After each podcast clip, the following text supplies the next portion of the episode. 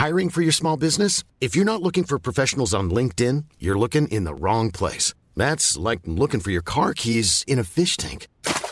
LinkedIn helps you hire professionals you can't find anywhere else, even those who aren't actively searching for a new job but might be open to the perfect role. In a given month, over 70% of LinkedIn users don't even visit other leading job sites. So start looking in the right place. With LinkedIn, you can hire professionals like a professional. Post your free job on linkedin.com slash people today. Millions of people have lost weight with personalized plans from Noom. Like Evan, who can't stand salads and still lost 50 pounds. Salads generally for most people are the easy button, right? For me, that wasn't an option.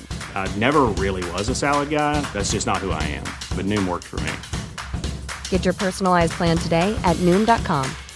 Real Noom user compensated to provide their story. In four weeks, the typical Noom user can expect to lose one to two pounds per week. Individual results may vary.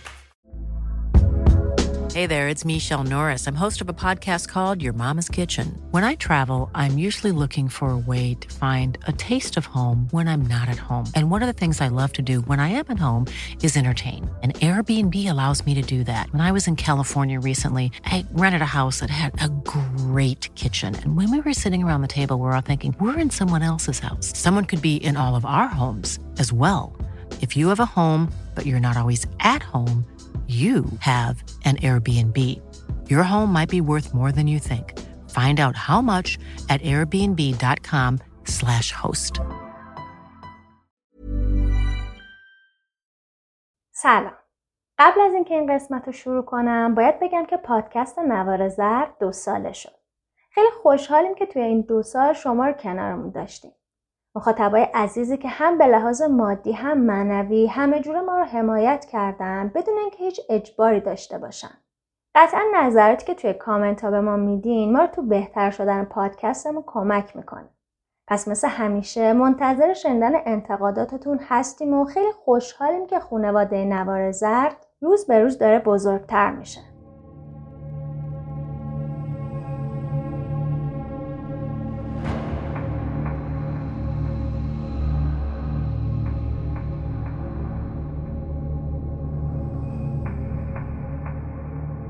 کشتن آدما یه اتفاق وحشتناکه. مخصوصا اگه به یه عادت تبدیل بشه و از سر خوشگذرونی یا انتقام باشه. آدم کشی زنجیره یا قتل سریالی به شکلی از قتل گفته میشه که قاتل سه نفر یا بیشتر رو توی بازه زمانی مشخص حدود یه ماه به قتل میرسونه. ممکن قاتل جنایتاشو تو زمان و مکان یا موقعیت های مشابهی انجام بده. جرمشناسا از زدن برچسب قتل سریالی به یه جنایت دچار تردید هستند بعضی انجام سه با ویژگی های مشابه رو قتل زنجیره می‌دونن. اما بعضی دیگه مثل کارشناسای FBI وقوع پنج قتل لازمه ورود به پرونده های سریالی می‌دونن. فصل اول پادکست ما قصد داره راجع به قتل های زنجیره که توی ایران اتفاق افتاده صحبت کنه حتما خودتون می‌دونید که موضوع ما هیچ جور مناسب بچه ها نیست و بهتره بدون هدفون جلوی اونا این پادکست رو گوش ندید. در ادامه شما رو به شنیدن بخش دوم دهمین قسمت از فصل اول پادکست نوار زرد که تو مرداد 1402 منتشر میشه دعوت می‌کنم. قسمت دهم بیجه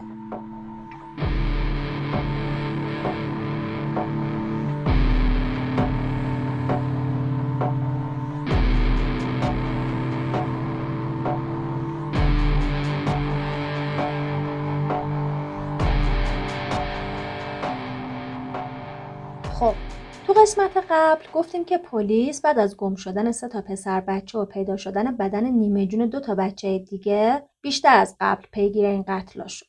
یه جا من گفتم که بیجه از بین 80 مزنون بالاخره پیدا میشه و یه جا هم گفتم که 20 تا مزنون بودن که بیجه هم یکی از اونا بوده. 80 تا مال دوره دومه که بیجه سه تا پسر بچه رو کشته بود 20 تا مال دوره اولش که فقط به عنوان مزنون میگیرنش و بعدم آزادش می‌کنن اینو گفتم که اگه ابهامی به وجود اومده از بین بره. اما اگه فکر می‌کنید که پلیس واقعا به تکاپو افتاد و باعث دستگیری بیجه شد سخت در اشتباهی. گفته بودیم که پدر که از بچه ها تو اداره پلیس میدون خراسون کار می‌کرده. این آقا یا شاید هم آقای شیدا که گفتیم تو افغانستان پلیس بوده معلوم نیست واقعا کدومشون. با همکاری پدر بچه های دیگه که آخرین قربانیا بودن خودشون تحقیقا رو شروع می‌کنن و می‌رسن به اون دو تا پسری که آخرین بار بچه ها رو دیده بودن اینجا دوتا پسر که آخرین بار بچه ها رو دیده بودن به پدر بچه ها مشخصات علی باقی رو میدن و میگن که رفته بودن سمت باغناری. خانواده ها میرن سراغ علی باقی و سراغ بچهشون رو ازش می‌گیرن. ولی علی باقی با یه لحن شاکی میگه برو بابا هر که بچهش گم میشه میاد خیر ما رو می‌گیره. ندیدم. برو آقا. این برخورد باعث شک خانواده ها میشه. میرن اداره پلیس رو میگن ما از هر کی پرسیدیم بچه های ما رو ندیدی؟ خیلی عادی گفت نه. ولی این یارو عصبانی شد و رفتارش غیر طبیعی بود. لطفا این آدم بازداشت کنید و ازش بازجویی کنید. یه شانسی که این ستا خانواده میارن این بوده که محدوده گم شدن بچه هاشون تو حوزه استحفاظی شهر ری بوده و پروندهشون تو شهر ری تشکیل میشه. بر همین آقای ابراهیمی که گفتیم بازپرس پرونده شده بود علی باقی رو دستگیر می‌کنه و ازش بازجویی می‌کنه. بقیه ماجرا رو هم که گفتیم. اما بهتره بریم ببینیم این بیجه اصلا کی بوده و چی شد که دستش به این جنایت آلوده شد.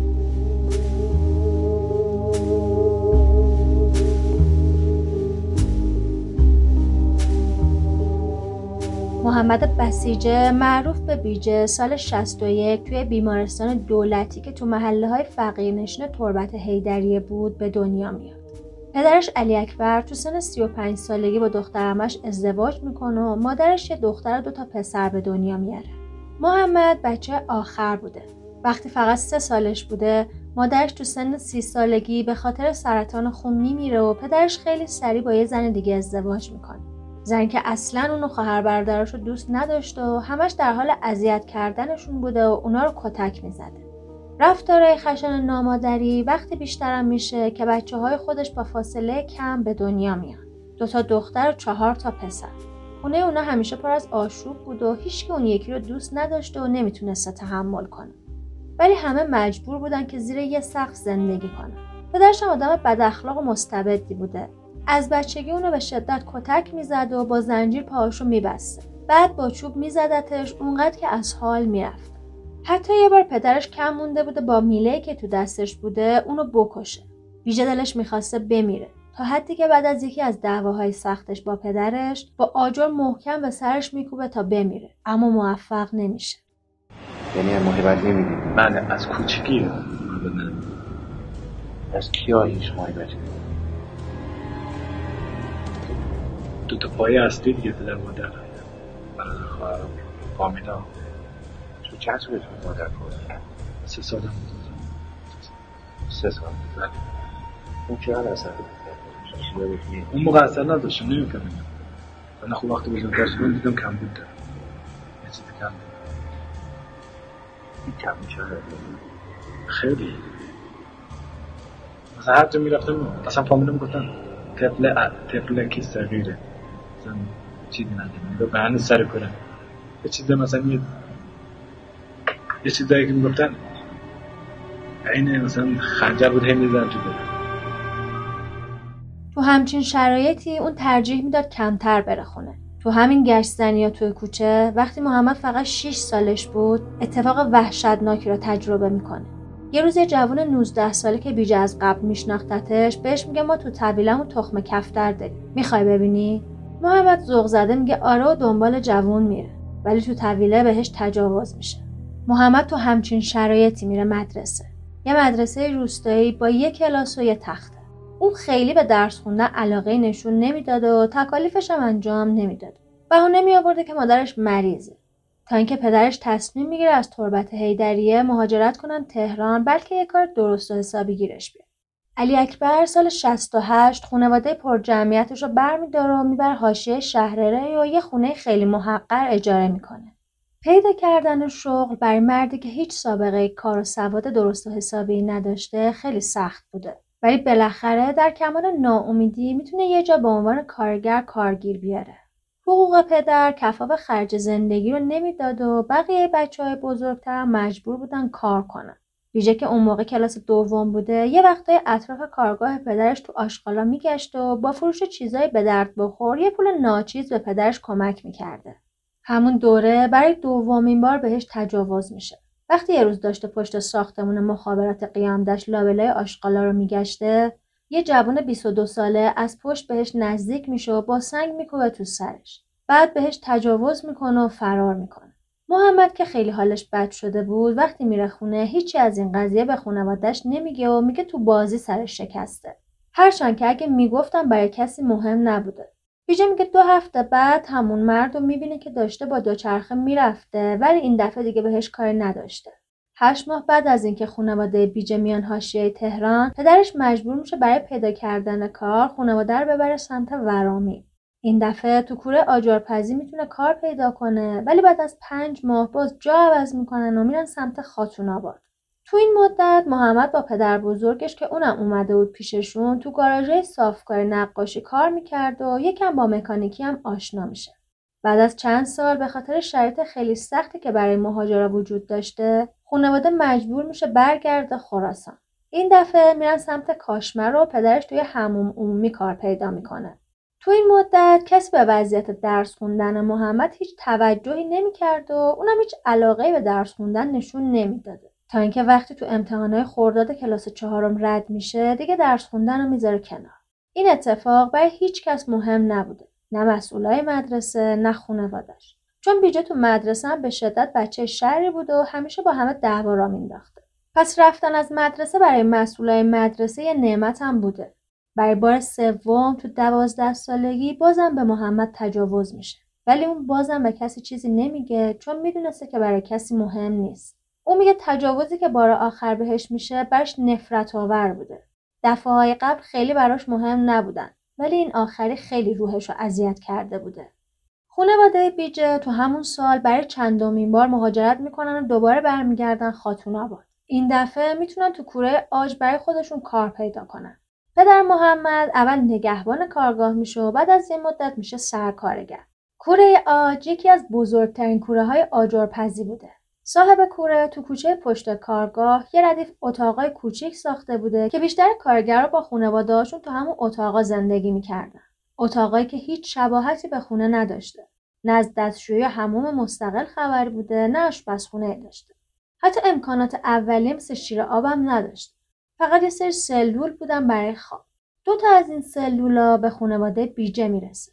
اتاقا به هم راه نداشتن و اعضای خانواده یازده نفره یه سریشون تو این اتاق میخوابیده یه سری دیگه تو اون یکی اتاق تو این اتاقا یه زیلو یه گاز پیکنیکی یه علایدین برای زمستونا چند تا پشتی و یه تلویزیون بوده نه از کمد خبری بود نه چیزی که بشه وسایل شخصیشون رو توش بذارن بیجا با کندن دیوار کاهگلی یه حفره تو دیوار درست کرده بود و وسایلش رو توی اون میذاشته. جایی که هیچ کس ازش خبر نداشته. ویژه که از بچگی به کبوترام علاقه داشته وقتی می‌بینه یکی از سلولا بلا استفاده و متروک افتاده و توش یه سری خرت و پرته تصمیم میگه یه گوشه اونجا برای خودش لونه کفتر درست کنه و کفتراشو ببره اونجا. جایی که بعدا تبدیل میشه به یکی از محله جنایتش. محمد از وقتی برمیگردن تهران شروع می‌کنه به کار ولی تو هیچ شغل ثابت نمیمونه تراشکاری، هستهکاری، آبکاری کارایی بود که تجربه می‌کرد و پولی که در می آورد و می‌داد به پدرش. ولی پدر بیجه جای تشکر همیشه تنفرش رو بهش نشون می‌داد و می‌گفته تو نونخور اضافی هستی. باید از این خونه بری. بعدم کتککاری و بیرون انداختن بچه. بیجه اونقدر از پدرش تنفر داشت که حتی به کشتنش هم فکر کرده بود. ولی هیچ وقت تصمیمش رو عملی نمی‌کنه. یه سال بعد وقتی سیزده سالش شده بود با پسری به اسم مجتبا دوست میشه. این دوستی برای بیجه خیلی با ارزش بود و مشتبه براش میشه مثل داداش. بهتر اینجا صحبت خود بیجه از مستند رو بشنوید. دوست واقعی نه سلام علیکم. یه سلام یه سلام علیکم مثلا رفت اومدی ولی یه دوست داشتم خب خیلی خوب دوستش داشتم. اونم یه سال بیشتر باش دوست با اون دوستی چجوری بود؟ دوستی با اون چجوری تعریف خیلی می‌کنه خوب. این داداش بود نه داداش تنیم بیم و هم ندادن بعد یه سال نیم دو سال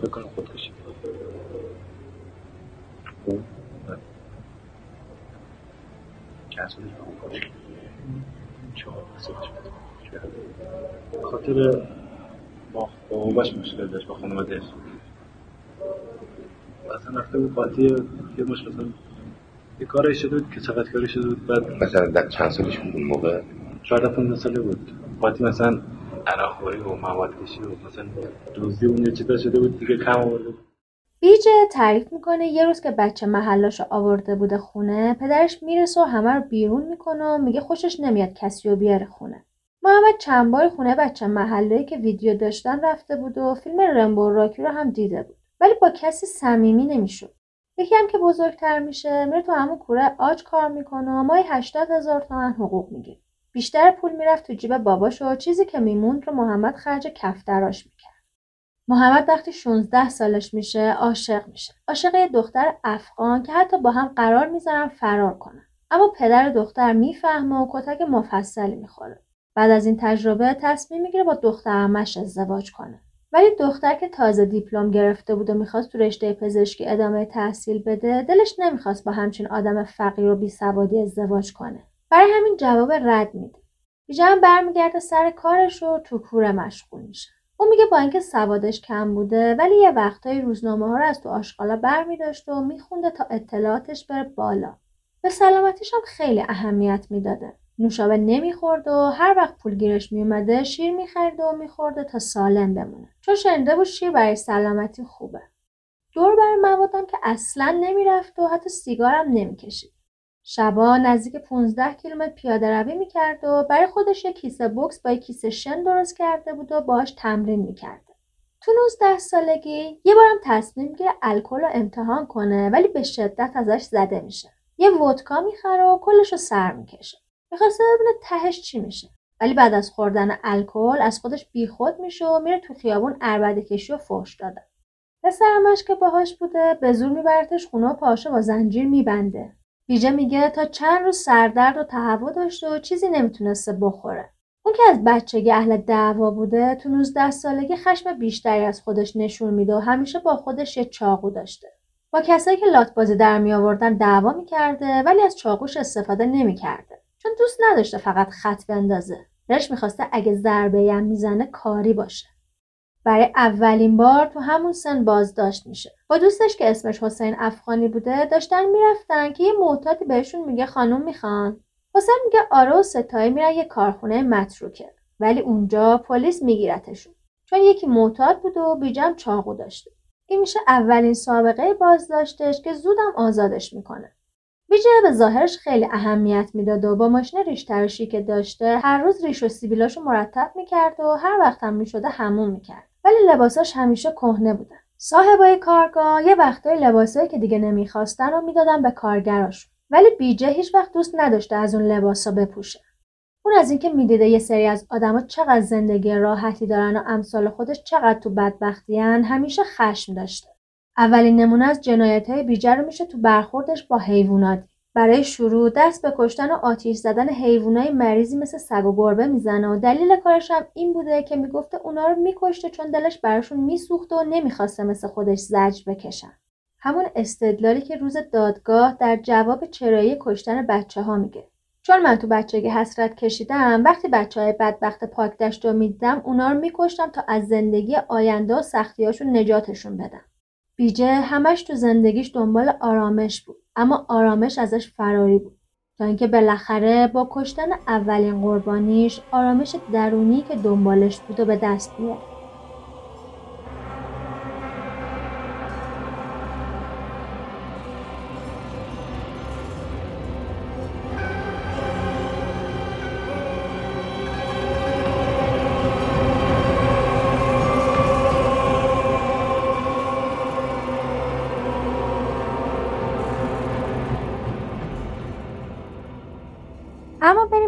بعد از اینکه بیجه به جنایتش اعتراف کرد چه اتفاقی براش میافته؟ بیجه تو جلسه بازپرسیش این دفعه دیگه منکر جنایتاش نمیشه و بعد از اینکه فکر می‌کنه علی باقی لش داده میگه از قتل خسته شدم و برای همین می‌خوام اعتراف کنم. بعد به قتل 29 کودک زن و مرد اعتراف می‌کنه. بعدا معلوم میشه 9 تا از قربانیای این قاتل تونستن از دستش جون سالم در ببرن. در مورد دلیل این قتلا اون به افسر بازجوش میگه وقتی به تهران می‌رفت و وضع خوب جوانای همسن و سالش رو می‌دیده حس بدی بهش دست می‌داده که با کشتن بچه ها این حس از بین می‌رفته اون میگه اولین باری که به احمد رضا خدری تجاوز می‌کنه قصدش کشتن بچه نبوده ولی بعد تصمیم می‌گیره بکشتش اما بریم ببینیم تهران اون موقع چه وضعی داشته که برای بیجه این تفاوت وضع زندگی اونقدر غیر قابل تحمل بوده. بین سال 81 تا 83 اولین چیزی که خیلی بین مردم باب میشه استفاده از موبایل و اینترنت بوده. اینترنت دایالاپی که اگه یادتون باشه به تلفن خونه وصل می‌شد و وقتی که می‌خواستی بری تو اینترنت خط تلفن اشغال می‌شد. بهترین قسمتش هم وقتی بود که بعد از کلی قطعی و وصل نشدن بالاخره اون صدای گوشخراش بلند می‌شد و نشون می‌داد که وصل شدی به اینترنت از اون همه همهگیر شدن موبایل خیلی داشت به چشم میومد تو هر خانواده حداقل یه نفر موبایل داشت. موبایلایی که بعضیشون حتی قابلیت عکاسی هم داشتن ولی با کیفیت های افتضاح. از لحاظ تیپ و ظاهرم که بخوام حرف بزنم اون وقتا شلوار برمودا و مانتوهای کوتاه و روسریهای کوتاه که گرش رو میبستن پشت سرشون یا شالی که دو طرفش رو مینداختن روشونه هاشون و فرق موی از وسط برای خانما مد شده بود. برای آقایونم موهای تیفوسی یا سیخ سیخی که با ژل درستش می‌کردن و ریش بزی و کتای تک و لباسای کمر کرستی و گیتار دست گرفتن مد شده بود. ماشینای خارجی بیشتر توی خیابون دیده می شدن و به واسطه اینترنت و چت کردن با آدما توی یاهو مسنجر با سبک زندگی غربی بیشتر آشنا شده بودیم. اینو تو فیلمایی هم که ساخته شد میشه دید. بهترین مثال بوتیک حمید نعمت اللهه که خیلی قشنگ داره فرق بین زندگی یه قشر محروم حاشیه تهران و با زندگی پایتخت نشینا نشون میده. همونجور که اتی فیلم بوتیک با بازی گلشیفت فراهانی از دیدن تفاوتهای زندگی پایتخت با زندگی خودش سرش داره گیج میره تو واقعیت داره این تفاوتها رو می‌بینه و عذاب می‌کشه. کسی که لباساش همیشه دست چندم بود و هیچ وقت تجربه استفاده از موبایل یا اینترنت رو نداشته. پس برو گم شو ببینم کجا رو داری بری. میری پیش بابات که میگه دیوونی ببریم دریا؟ داره. میری پیش هم اتاقیات که به خوشگلی دستودیشون میشه؟ داره. میری ویلای دوستات شمال؟ یا مستقیم میری خارج خوش بگذرونی؟ تو چه به تو چه مگه می‌خوام برم خونه بابای تو؟ آره میرم خارج. میرم خوش بگذرونم میرم صد تا لباس می‌خرم. مثل این دختر بوده رو سوار براید میشم نوار می‌ذارم. صدای نوارم تا دم بلند می‌کنم.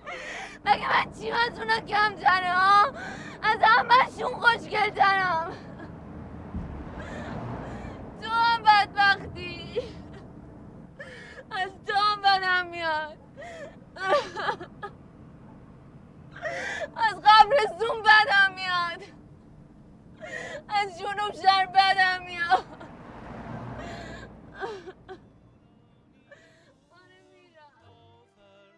سریال شب دهم تو عید سال 81 که همزمان بود با محرم خیلی بین مردم باب میشه. حاشیه داستان که راجع به است به قتلای زنجیره خواستگار فروغ زمان با قهوه قجری هم پرداخته میشه.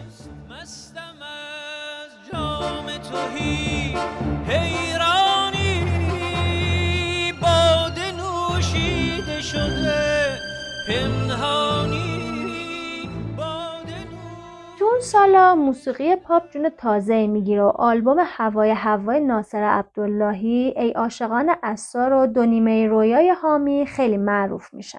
سال 82 هم مشتبه کبیری با صدایی که شبیه سیاوش قمیشی بود و مریم هیدرزاده با دکلمه هاش بین مردم خیلی معروف میشن. آلبوم و ترسک کاوه یغمایی هم یه سبک نو توی موسیقی به مردم معرفی می‌کنه و در آخرم خبر مرگ فرهاد و مجوز دادن به آلبومش بعد از مرگش خبرساز میشه. برگردیم سر داستان خودمون. گفتیم که بیجه هنوز داشت مراحل بازجویش رو پشت سر میذاشت. بهتر یه سری از صحبتاشو که تو جلسه بازپرسیش زده از زبون خودش بشنویم. این صحبت ها از مستند بیجه به کارگردانی میکائیل دیانتی برداشته شده و دیدنش رو خیلی بهتون پیشنهاد میدم. راستش بخوای؟ من موقعی که مثلا طرف اول گرفتم بردمش به عنوان یعنی نگفتم مثلا من اینو می‌کشم با خودم نگفتم می‌کشم. بله بعد بردمش مثلا باش مثلا بهش تجاوز کردم. بعد وقتی بهش تجاوز کردم یه یه سوس شد مثلا اراده نداشتم نمی‌تونستم مثلا جون نداشتم. با خودم فکر کردم. با همون حال مثلا با خودم فکر کردم. مثلا یه تجربه کنیم. ببین مثلا چی میشه. گریه می‌کردیم. فقط گریه می‌کرد می‌گفت فعلم کن. فعلم کن برم. فعلم کن برم.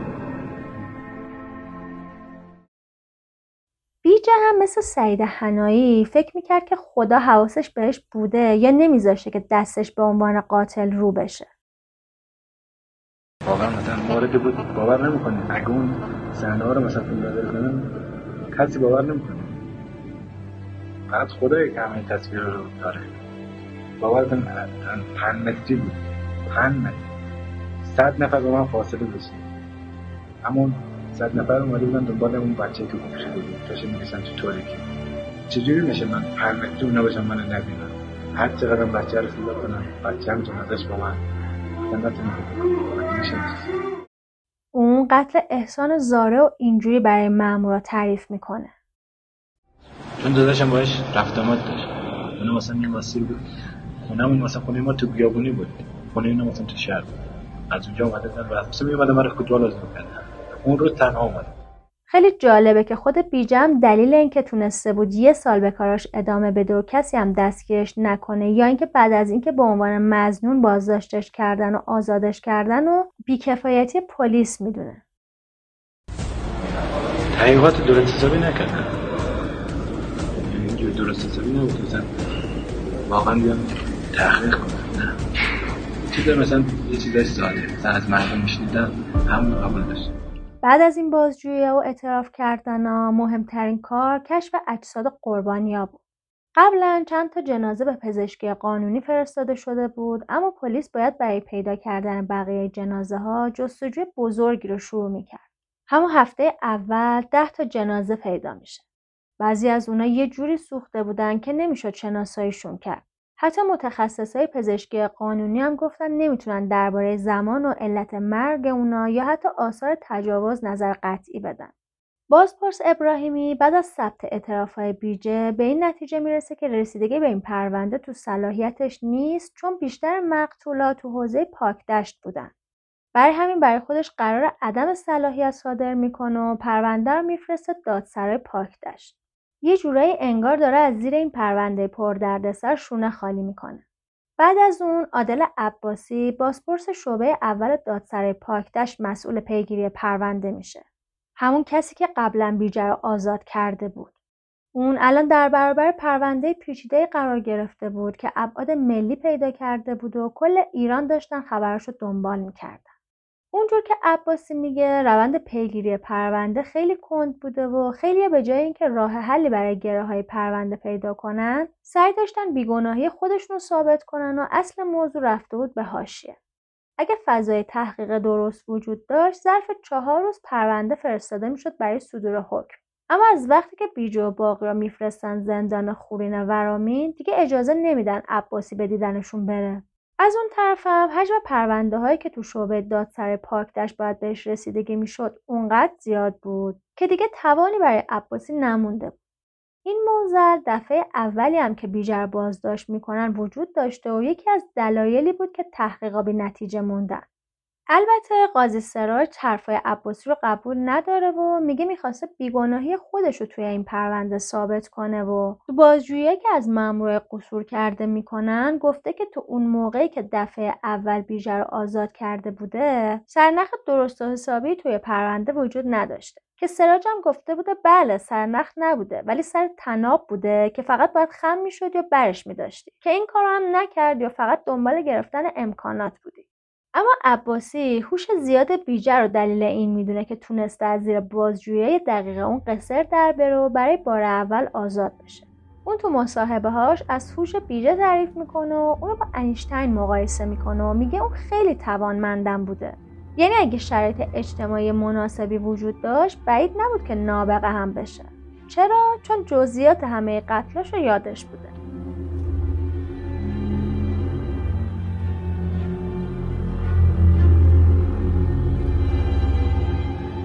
یکی از دلایل دیر بازداشت کردن بیجه رو هم شکایت نکردن یه سری از خانواده ها که بیشترشون هم افغان بودن می‌دونسته. اون میگه خانواده اون بچه ها پیگیری های متداول انجام ندادن. جواد عزیزی خبرنگار روزنامه هموطن سلام میگه روزی که رفتم داد سر پاک دشت عده زیادی از خانواده ها پشت در اتاق بازپرس عباسی بودن. اینا خانواده هایی بودن که قبلا شکایت نکرده بودن و بعد از دستگیری بیژه تازه می‌خواستن گم شدن بچهشون رو گزارش بدن. بازپرس از یکی از مردا که افغان بود می‌پرسه چرا قبلا اعلام نکرده بودی بچت گم شده؟ اون جواب میده من دوازده سیزده تا بچه دارم و دو روز بعد فهمیدم گم شده عزیزی میگه اون مرد حتی اسم بچهش هم دقیق نمی‌دونست بازپرس از مادر بچه می‌خواد که بگه چجوری فهمیدم بچه گم شده زن میگه ما شک نداریم و شب رو زمین پتو پهن می‌کنیم و میخوابیم. همیشه جا تنگ بود. اما دو شب بود که حس می‌کردم جا بازتر شده و بچه ها راحت تر میخوابن. اینجوری فهمیدم بچم گم شده. پاسپورت ازشون می‌پرسه خواستشون چیه؟ اونا هم میگن پول. بعد از اینکه بیجه به تمام این قتلا که قسمت اول براتون با جزئیات گفتیم اعتراف می‌کنه دوتا متهم برای تعیین سلامت روانی به پزشکی قانونی معرفی میشن که جفتشون سالم و دارای مسئولیت کیفری معرفی میشن. مهدی صابری رئیس بخش روانپزشکی سازمان پزشکی قانونی میگه بیژه فیلمنامه بارها مینوشت و خودش اجرا می‌کرد. اون کاملا آگاهانه این کارا رو می‌کرد و تحت تاثیر حالت غیر ارادی نبوده. اون تو جلسات روانشناسی درباره انگیزه قتلاش گفته بوده که با کشتن بچه ها دنبال آرامش بوده و این آرامش رو بعد از اولین قتل به دست آورده. ولی کم کم می‌فهمه این آرامش با کشتن بچه ها به دست نمیاد. میلی که با کشتن بچه ها توش به وجود میومده انتقام بوده. بعد از هر قتل حس می‌کرد انتقام گرفته و ناراحتیاش فروکش کرد اون تو حرفاش گفته بود بعدا که بزرگتر شدم دوست داشتم اون مردی که بهم تجاوز کرده بود همونجا منو میکشت. این مسئله می‌تونست پایا اساس انگیزه هاش باشه. مهمترین نکته توی این قتلا این بوده که قاتل از عملش کاملا آگاه بود و می‌دونسته اگه دستگیر بشه چی در انتظارشه. تو مجازات اسلامی جنون باعث رفع مسئولیت کیفری میشه. مجنون بد و خوب و تشخیص نمیده و نفع و ضررش هم نمی‌دونه و ماهیت کاری هم که می‌کنه نمی‌فهمه. یعنی وقتی کسی رو می‌کشه از عملی که کرده آگاهی نداره. همچین آدمی مجنون به حساب میاد.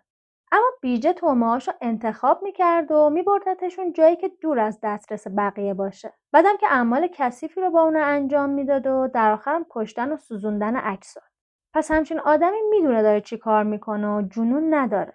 تو جلسه هایی که با بیجه انجام دادیم از استدلالایی که می آورد می‌شد فهمید که از هوش بالایی برخورداره. مثلا اینکه جزئیات بیشتر قتلش یادش بود. اما دکتر حسین اسکری این نظر رو رد می‌کنه و میگه آدم باهوش که آدم نمی‌کشه. امکان نداره. اون هوشی که میگن فقط تو زمینه کشتن کار می‌کرد و تو بقیه زمینه ها صفر بوده. اسکری بعد از این تصمیم می‌گیره قبل از شروع دادگاه ها با یه تیم روانشناسی دیگه با بیجه صحبت کنه و ببینه چی شد که این آدم تبدیل به همچین جانی شده.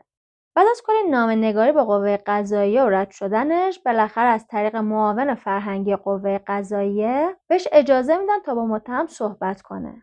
از دید دکتر اسکری و به اعتقاد روانشناسا تا سن هفت سالگی پایه های رشد روانی ریخته میشه. در رشد روانی ما همیشه عقیدمون بر اینه که تا سن هفت سالگی پایه های رشد روانی ریخته میشه. اون فونداسیونه فونداسیون اصلی اون هفت سال اوله. دو پایه خیلی محکم داره یکی مادر یکی پدر. که خود این داره میگه میگه من از سه سالگی مادر نداشتم و بعدشم پدری که پدر نبود. نمی‌تونه بگیم این شخصیت داشت اصلا. یعنی ما بخوایم بگیم که چه نوع شخصیتی می‌تونه داشته بشه یه شخصیت پارانوید یعنی یه شخصیت سوء زنی یه شخصیت تو هم با خشم. نبودن مسائل عاطفی خوش آسیبه. حتما نبود که کسی رو کتک بزنه نبود محبت آسیبه. بزرگترین آسیبی که آدم دید این که مادر نبود و پدر همه پدر خشمگین کتک زننده و بی تفاوت بود. اطرافیان اینها هم بیمارن. احساس عدم امنیت آسیبه. نبودن یه دوستی که بتونه راحت باش حرف بزنه بتونه کسی باشه که در کنارش احساس حمایت بکنه احساس آرامش بکنه اینا همشون آسیبه. Many of us have those stubborn pounds that seem impossible to lose, no matter how good we eat or how hard we work out. My solution is PlushCare. PlushCare is a leading telehealth provider with doctors who are there for you day and night to partner with you in your weight loss journey. They can prescribe FDA-approved weight loss medications like Wagovi and Zepbound for those who qualify. Plus, they accept most insurance plans. To get started, visit plushcare.com slash weight loss. That's plushcare.com slash weight loss. If you thought the only way to get a more defined jawline with natural looking results was through surgery, think again. Juvederm Volux XC is a non surgical injectable gel filler that improves moderate to severe loss of jawline definition and can help you achieve natural looking results with little downtime. Even better, this improved definition lasts up to one year with optimal treatment. No maintenance required. Improve jawline definition for a smooth, sculpted look with Juvederm Volux XC. For important safety information and to find a licensed specialist, visit juvederm.com. That's J U V E D E R M.com. Not for people with severe allergic reactions, allergies to lidocaine, or the proteins used in Juvederm. Common side effects include injection site redness, swelling, pain, tenderness, firmness, lumps, bumps, bruising, discoloration, or itching. There's a risk of unintentional injection into a blood vessel, which can cause vision abnormalities, blindness, stroke, temporary scabs, or scarring. Talk to a licensed specialist to find out if it's right for you. بازپرس عباسی بعد از تموم شدن تحقیقا برای بیجو باقی قرار مجرمیت صادر می‌کنه و بعد کیفرخواستش هم زمینه پرونده میشه. برای متهما وکیل تسخیری گرفته میشه و وکیل بیجه میشه دبیر دریا بیگی ولی طبق چیزی که اون میگه تا یه هفته قبل از شروع دادگاه هنوز نتونسته بوده پرونده موکلش رو بخونه. اون تازه دو روز قبل از شروع محاکمه می‌تونه موکلش رو تو زندان ببینه اولین جلسه دادگاه بیجه صبح 21 مهر تو سالن امام خمینی دادگاه کیفری استان برگزار میشه. جلوی دادگاه تجدید نظر پر از خبرنگار و منتظرن تا متهما رو بیارن. تو این دادگاه قرار علی باقی و بیجه به جرم قتل عمد 17 تا بچه و 3 تا بزرگسال تجاوز به عنف و آدم ربایی محاکمه بشن.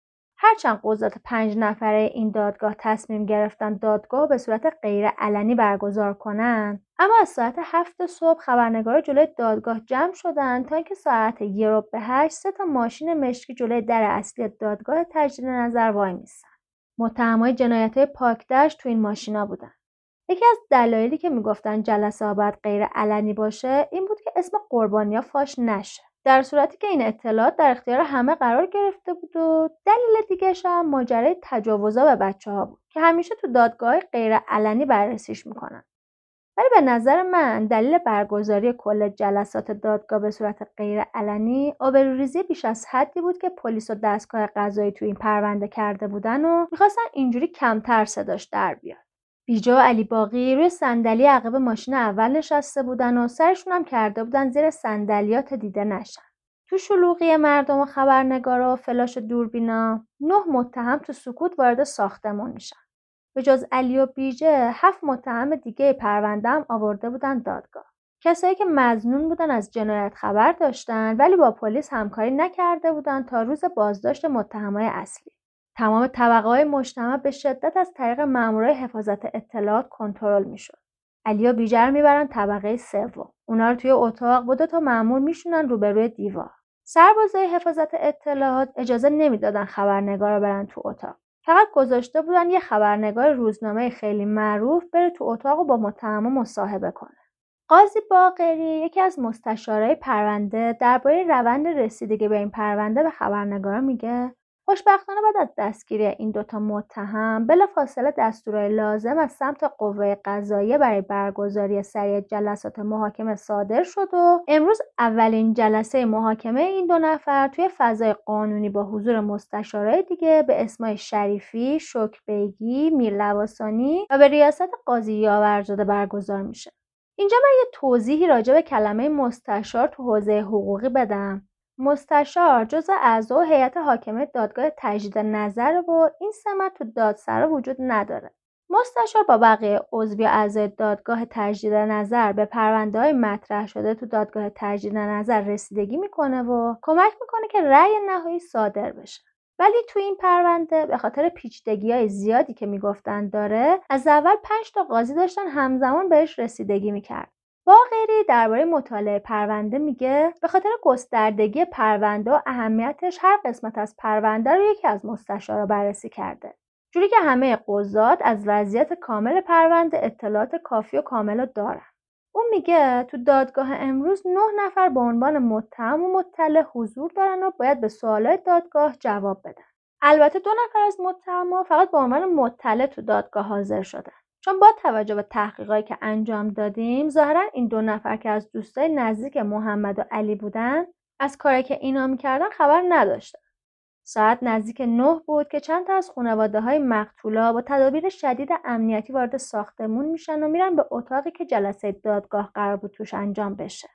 پدر احمد خدری اولین قربانی در حالی که به شدت عصبانی بود به خبرنگارا میگه می‌خوام خودم کسایی که بچه‌مو کشتن دار بزنم. باید اونا رو سوزون. با چاقو تیکه تیکه کرد و کنار جنازه هاشون یه سگم کشت و گذاشت اونجا. مادر احسان زاره به خبرنگارا میگه هیچ وقت تقاضای اعدام نمی‌کنم. چون بیجه پسرم رو اعدام نکرد. اون بارها با سنگ کوبیده بود تو سر بچه یازده ساله. به تعداد سنگایی که کوبیده به سر بچه‌م می‌خوام به سرش سنگ بزنم. زنده به گورش کنم و آتیشش بزنم. اگه اعدامش کنن یه بار میمیره و همه چی تموم میشه. اما من می‌خوام قصاصش کنم. از وقتی بچم گم شده ماها چشمم به در بود تا احسان برگرده. درست از همون بعد از ظهر شوم که بچم گم شد تا امروز که با شما حرف می‌زنم یه شب آروم چشم رو هم نذاشتم. هنوز وقتی به جنایتی که در حق بچم شده فکر می‌کنم تنم میلرزه. هر شب خواب احسان رو می‌بینم که داد می‌زنه و ازم کمک می‌خواد. بیجه رو آتیش می‌زنم تا روح بچم آروم بگیره. پدر وحید امنی هم داد می‌زنه. بیجه رو تو جلسه دادگاه می‌کشم. به خدا میکشمش. برای مهم نیست بعد از کشتنش با من چی کار می‌کنن فقط می‌خوام انتقام بچه‌مو ازش بگیرم. تیکه تیکش می‌کنم و هر تیکش رو یه جای شهر آویزون می‌کنم تا درس عبرتی بشه برای همه کسایی که مثل بیجه قصد آزار مردم رو دارن. از دادگاه می‌خوام جلسه محاکمه رو علنی کنه تا همه ببینن چی به سر ما اومده. هیچکی به فکر ما نیست. بچم تو مظلومیت جون داد. روز شبایی که همه بیابونای اطراف پاکدشت و دنبال یه نشونی از بچم بودم بیجه و باقی اونو تو کوره خاکستر کرده بودن هر بچه رو تو خیابون در حال بازی می‌بینم یاد بچم میافتم. مطمئن باشید علی و بیجه رو با دستای خودم می‌کشم. اونا رو آتیش می‌زنم و خاکسترشون رو میدم خانواده همون لحظه برادر یکی دیگه از مقتولا داد می‌زنه. دلم می‌خواد بیجه رو خودم با دستام خفه کنم. بعدم به خبرنگارا میگه من برادرم رو دوست داشتم. نمی‌دونم حالا با مرگ بیجا هم دستش بازم همچین جنایت های ادامه دار میشن یا تموم میشه. مادر سجاد ستوده در حالی که گریه می‌کرد با تهدید گفت بیجه رو تیکه تیکه می‌کنم. انتقام همه بچه ها رو می‌گیرم. 22 قسمتش می‌کنم. 22 بار سنگ می‌زنم تو سرش و 22 بار با چاقو بهش ضربه می‌زنم و تو همون کوره آجرپزی آتیشش می‌زنم. بعد خاکسترش رو به 22 نقطه شهر می‌برم و تو هر نقطه شهر تمام جنایتاش هم می‌نویسم. اون موقع هنوز همه فکر می‌کردن بیجه 22 نفر رو کشته. همون لحظه چهار مستشار به همراه قاضی پرونده از شعبه 74 میان بیرون و میرن تو سالن اصلی. بین راهشون خبرنگارا سوالاشون ازشون میپرسیدن ولی اونا هیچ جوابی ندادن. ساعت نزدیکای نه و نیم بود که متهمای اصلی پرونده در حالی که مامورای حفاظت اطلاعات قوه قضاییه جلوی خبرنگارا رو گرفته بودن وارد سالن امام خمینی میشن. دوتا مینیبوس بیرون ساختمون نگه میدارن. خانواده های قربانی ها و مقتولای پاکدشت ازش پیاده میشن. بین اونا چند تا بچه ده یازده ساله هم هست. اینا همون بچه هایی بودن که از چنگ بیجه جون سالم در برده. دادگاه سر ساعت نه شروع میشه. محمد و علی تو جایگاه متهما وای میسن. برای بیجو باقی به دستور قاضی آورزاده لباسای نو تهیه کردن و ظاهرشون خیلی مرتبه. این اولین باریه که بیجه داره یه لباس نو رو میپوشه و از پوشیدنش خیلی خوشحاله. یاورزاده گفته بود لباسای متهما اونقدر داغون بوده که نمی‌شده دیگه اونا رو بپوشن و به چشم یه انسان بهشون نگاه کنیم خانواده ها از این ظاهر مرتب متهما خیلی خیلی شاکی شده بودن. از اونجایی که دادگاه غیر علنی بود اتفاقای توی جلسه از زبون شاهدایی که توی دادگاه بودن براتون نقل میشه. تو شروع جلسه قاضی یاورزاده رئیس شعبه 74 دادگاه کیفری که به همراه چهار مستشار محاکمه عاملای جنایت پاکدشت رو به عهده داشتن میگه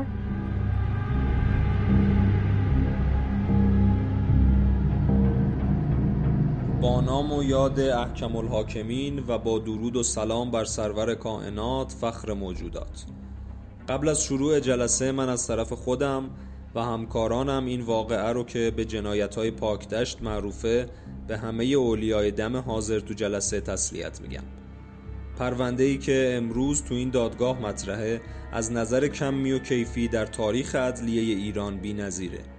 بی نظیر از این جهت که اکثر قربانیا بچه های بیگناه بودند و در عرض 19 ماه 17 کودک 7 تا 14 ساله مورد اذیت و آزار قرار گرفتند و به طرز فجیعی به قتل رسیدند. شش نوجوان کم سن و سال هم تا دم مرگ رفتن ولی به طور معجزه آسایی نجات پیدا کردند. دو تا مرد و یه زن هم به قتل رسیدند. ابعاد دقیق این فاجعه به دست هیئت ویژه منصوب از ناحیه ریاست محترم دادگستری بررسی و کالبوچه کافی شده. در تحقیقات دقیق و میکروسکوپی به این نتیجه رسیدیم که هیچ انگیزه سیاسی پشت این ماجرا نبوده. برخلاف مطالب نوشته شده تو بعضی مطبوعات مسئله دزدیدن بچه به خاطر قاچاق یا فروش اعضای بدن بچه ها در داخل و خارج کشور مطرح نبوده. این جنایت ها سازماندهی یا باندی هم نبوده. هیچ تراولچکی از جیب برادر کوچیک متهم یا خانواده بسیجه کشف نشده. عامل غالب این جنایت ها در وهله اول شهوت پرستی بوده شهوت پرستی با جنایت همزاده خواه شهوت مال باشه و یا شهوتی دیگه متهمای اصلی این پرونده دو تا جوان 22 و 31 ساله مجرد هستند. هر دو تو رویای کار و ازدواج و زندگی ناکام موندن. یکیشون یه جوون پرشور و شر و خواهان یه زندگی خوب و غیر ممکنه دومی معتاد و ترد شده. همه فضیلت ها و باورهای خوب در مورد این دو نفر از بین رفته و شما می‌دونید هر چی که ناگهان سقوط کنه به شکل خطرناکی فرو میریزه. جنایت های محمد بیجه و علی غلامپور از اواخر سال 81 شروع و تا نیمه اول امسال تا موقع دستگیریشون ادامه داشته.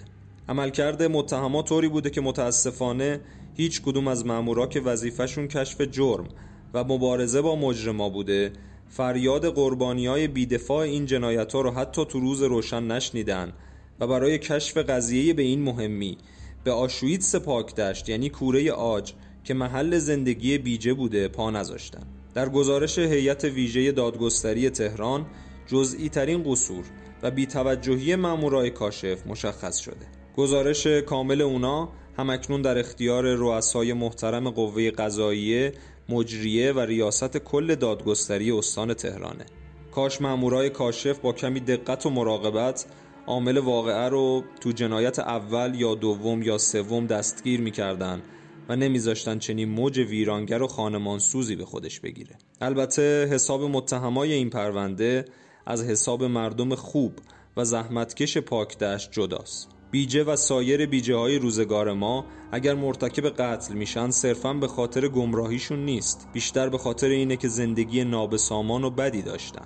طبیعت انسان رشد کردن تحصیل کردن کار کردن نان درآوردن آشیانه ساختن و ازدواج کردن و در یک کلام زیستنه. زیستنی که در شعن انسان باشه. اگر نتونن این کارها رو بکنن دیگه انسان نیستن و خدا می‌دونه چه کارایی ازشون سر می‌زنه. قصد من توجیه خشونت نیست بلکه تحلیل اونه. متاسفانه من آدم صبوری نیستم. بهتر شرح جزئیات جنایت ها رو از زبون نماینده محترم دادستان جناب آقای رشادتی بشنویم.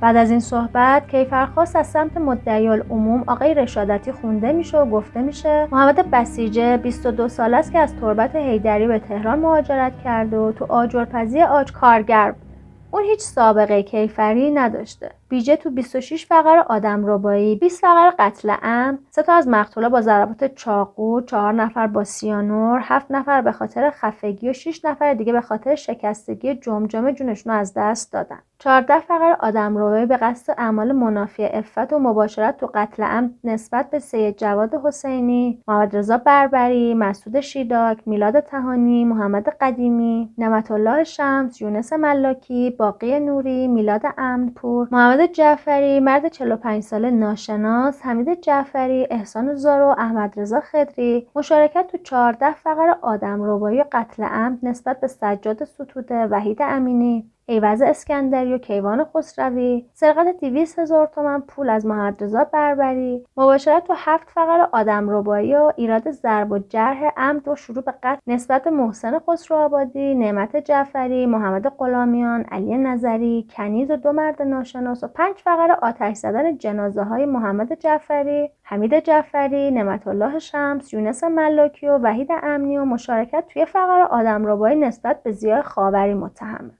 بعد از اون رشادتی اتهامای باقی رو هم می‌خونه و میگه متهما مدت ها توی بیابونای شمال غربی حاشیه پاکدشت توی آلونکایی که کنار کوره های آجرپزی بوده زندگی می‌کردن و با هم طرح دوستی ریختن و تلخترین حادثه جنایی رو به وجود آوردن. قابل توجهی که متهم اصلی انگیزش رو در انجام این جنایت ها زندگی تو خانواده ضعیف و پرتشنج بیان کرده. اون گفته پدرش تو بچگی بارها به شدت اونو کتک می‌زده. اون تو نوجوانی چند بار قصد ازدواج داشته اما شرایطش پیش نیومده و تو بچگی هم خودش مورد آزار و اذیت قرار گرفته. به خاطر همین می‌خواسته از جامعه انتقام بگیره. اون فکر می‌کرده اگه معتادا یا عرازل و اوباشو بکشه برای جامعه خوشخدمتی کرده. پس تصمیم گرفته بچه ها رو بکشه تا یه داغ رو دل این جامعه بذاره. متهما با توجه به شکایت 25 نفر از اولیای قربانیا شناسایی شدن نجات یافته ها گزارش مرجع انتظامی عکس شهود و مطلعا اقرارای سریع متهما معاینه و تحقیقای محلی و اوراق معاینات پزشکی مقتولا و مصدوما و مواجهه حضوری متهما و مطلعا صورت مجلس کشف اجساد تناقضگویی متهم ردیف دوم و سایر قرائن و دلایل موجود. مرتکب جنایت های بیشماری شدن و تقاضای اشد مجازات رو برای اونا دارن. بعد از اون دکتر شیخ آزادی رئیس کمیسیون روانپزشکی سازمان پزشکی قانونی به جایگاه میره و سلامت روانی متهما رو تایید می‌کنه. اون میگه طبق معاینات دقیق مشخص شده در این افراد هیچ گونه جنون اختلال حواس یا هر نوع اختلال روانی که سلب مسئولیت ازشون کنه وجود نداره. تو همین موقع یاورزاده می‌بینه جمعیت عقب سالن کم شده و چند نفر از لابلای صندلیا دارن میخزن و می‌خوان به بیجه و باقی که ردیف اول نشسته بودن نزدیک بشن. اون سریع به مامورا دستور میده متهما رو ببرن به اتاقکی که کنار سالن بوده. خونواده ها به شدت عصبی و آشفته بودن. برای همین یاورزاده که می‌بینه جو متشنجه ادامه جلسه رو صلاح نمی‌بینه و تنفس اعلام می‌کنه. دادگاه بعد از سه ساعت اعلام تنفس می‌کنه. نکته قابل توجه اینه که به گفته شاهدا دو متهم پرونده مخصوصا بیجه تو تمام مراحل دادگاه کاملا آروم و خونسرد بودن و هیچ نشونه ای از پشیمونی تو صورتشون دیده نمی‌شده. بعد از ظهر همون روز دوباره جلسه رسمی میشه و این دفعه نوبت خانواده متهم میشه تا صحبت کنن. یا برزاده از خانواده اولیای دم می‌خواد تا به جایگاه برن و شکایتشون رو مطرح کنن. به گفته شاهدا تمام خانواده ها از عملکرد پلیس شکایت داشتن و می‌خواستن که با کسایی که تو پرونده قصور کردن برخورد بشه. پدر یکی از مقتولا به اینکه جلسه دادگاه غیر علنی اعتراض می‌کنه و میگه من همه جا رفتم. دادگاه مامورای نیروی انتظامی و هیچ کس به ما کمک نکرد. خودم دنبال قاتل گشتم. من قصاص می‌خوام. اگه قاتل رو به من تحویل بدید شکمش رو پاره می‌کنم. مادر یکی از بچه ها هم میگه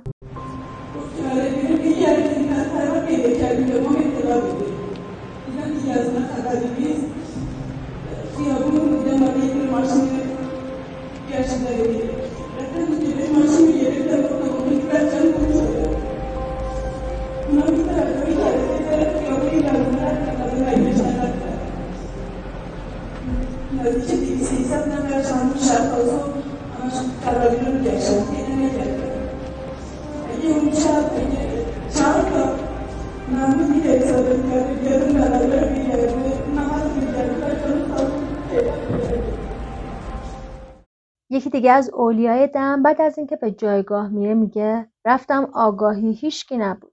کلانتری هم به همون زنگ نزد. گفتن اینجا بچه زیاد گم میشه. بعد از این حرفها از دادگاه درخواست اشد مجازات رو برای متهما می‌کنه. اولیای دم بعدی که به جایگاه میره میگه شاید جنازه های دیگه هم بیشتر از چیزی که الان مشخص شده وجود داشته باشه. تو پاکتش تا پول نداشته باشه کسی باهات حرفم نمی‌زنه. به ما گفتن خودتون پسرتون رو پیدا کنید. کلی پول خرج کردم تا پسرم پیدا بشه اما نشد. من قصاص می‌خوام. اولیای دم یکی دیگه از مقتولان به قاضی میگن نمی‌دونم این کسافت چرا جسد رو سوزونده. من از صاحب کوره پزی شکایت کردم. وقتی بچم گم شد همه کار کردم. حتی خرافاتی شدم و پیش فالگیر و همه کس هم رفتم. اما هیچکی برام کاری نکرد. از پاسکا تا کوره آجرپزی راهی نیست اما بچم رو پیدا نکردم. من تقاضای اشد مجازات رو برای این جانیا دارم. یکی دیگه از اولیای دم تقاضای قصاص برای متهما رو می‌کنه و به اعتراض میگه حتی جنازه بچه‌مو هم بهم تحویل ندادن. اولیای دم سجاد ستوده از دادگاه می‌خوان که این جنایتکار تو ملع عام اعدام کنن تا درس عبرتی برای بقیه بشه.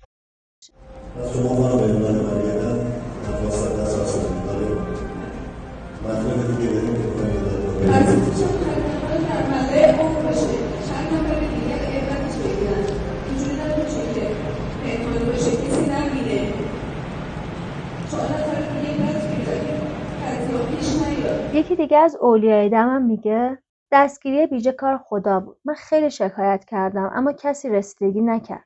من از اولم حدس می‌زدم همه قتل و کار بیجه بوده. اما حتی ازش بازجویی درست و حسابی هم نکردن من می‌خوام اونو به ما تحویل بدن تا خودمون قصاصش کنیم. احتمالا این خانواده احسان زاره بوده. کسی که اولین بار از بیجه شکایت می‌کنه. برادر محمد رضا بربری به قاضی میگه هنوز جنازه برادرمو پیدا نکردن. همه این کارا زیر سر صاحب کوره آجرپزیه. من رفتم از کلانتری کمک خواستم اما منو بیرون کردن. یه بار اعدام برای اینا کمه. مرگ یه لحظه است. باید طوری بکشنشون که زج کش بشن. خانواده یکی دیگه از مقتولا هم به قاضی میگن شما هر تصمیمی بگیرید همون اجرا میشه. ما عدالت می‌خوایم. پدر یکی دیگه از مقتولا هم میگه ویژه نه دیوونه است نه اختلال حواس داره. یه روز که رفته بودم نزدیک کوره پسخونه پدر بیژه بهم گفت مراقب بچت باش. اینجا بچه ها رو میدوزن و کلیه هاشون رو میفروشن. من قصاص می‌خوام.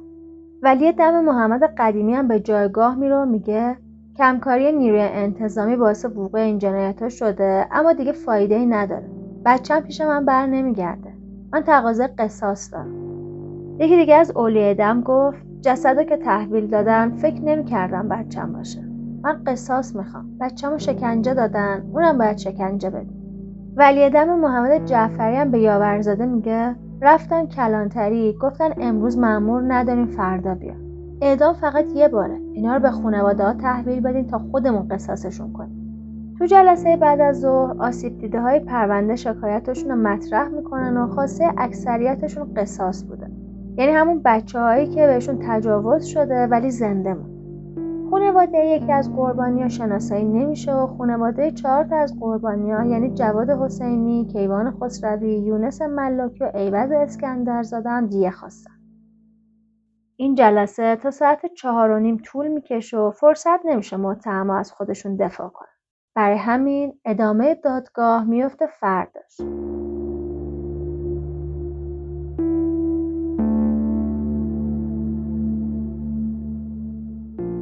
چیزی که شنیدین بخش دوم قسمت دهم پادکست نوار زرد. قبل از هر چیز باید تشکر کنم از شنونده خوبمون رامتین کرامتی که ما رو توی این قسمت هم همراهی کردن.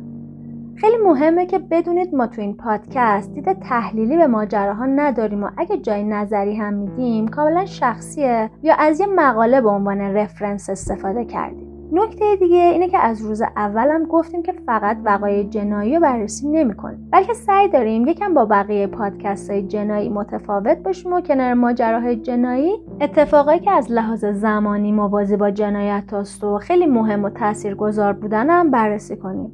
پس اگه همچین موضوعی برای شما یا دوستاتونم جذابه ما رو به بقیه هم معرفی کنیم چون تنها راهی که میشه مخاطبای بیشتری داشته باشیم همین معرفی های شماست. شما می‌تونید از طریق تمام اپ های پادگیر یا صفحه اینستاگرام یا کانال یوتیوب یا تلگراممون ما رو دنبال کنید. اگر هم دوست دارید برای ادامه دادن این مسیر از ما حمایت کنید چه در ایران چه در خارج از ایران می‌تونید از طریق لینک هامی باش نوار زرد که در توضیحات گذاشته شده این کار بکنید. قطعا می‌دونید که برای حمایت مالی از نوار زرد هیچ اجباری وجود نداره این کار شما صرفا ما رو برای ادامه مسیر دلگرم می‌کنه. منابع اپیزودامون هم توی قسمت توضیحات اپهای پادگیر وجود داره. اگه دوست دارید که خودتونم راجع به اپیزودا بدونید یا موسیقیایی که استفاده کردین براتون جذابه می‌تونید از اینجا پیداش کنید. تو این قسمت یکی از رفرنس هایی که ما ازش استفاده کردیم پادکست رد رام بود که خیلی ازشون متشکریم که با معرفی کتاب دشت مشوش توی پادکستشون به ما خیلی کمک کردن. ممنون که ما رو دنبال می‌کنید و ممنون که انتقاداتتون رو به گوش ما میرسونید. این پایان این قسمت بود ولی اگه دوست داشته باشید می‌تونید موسیقی رو تا آخر دنبال کنید.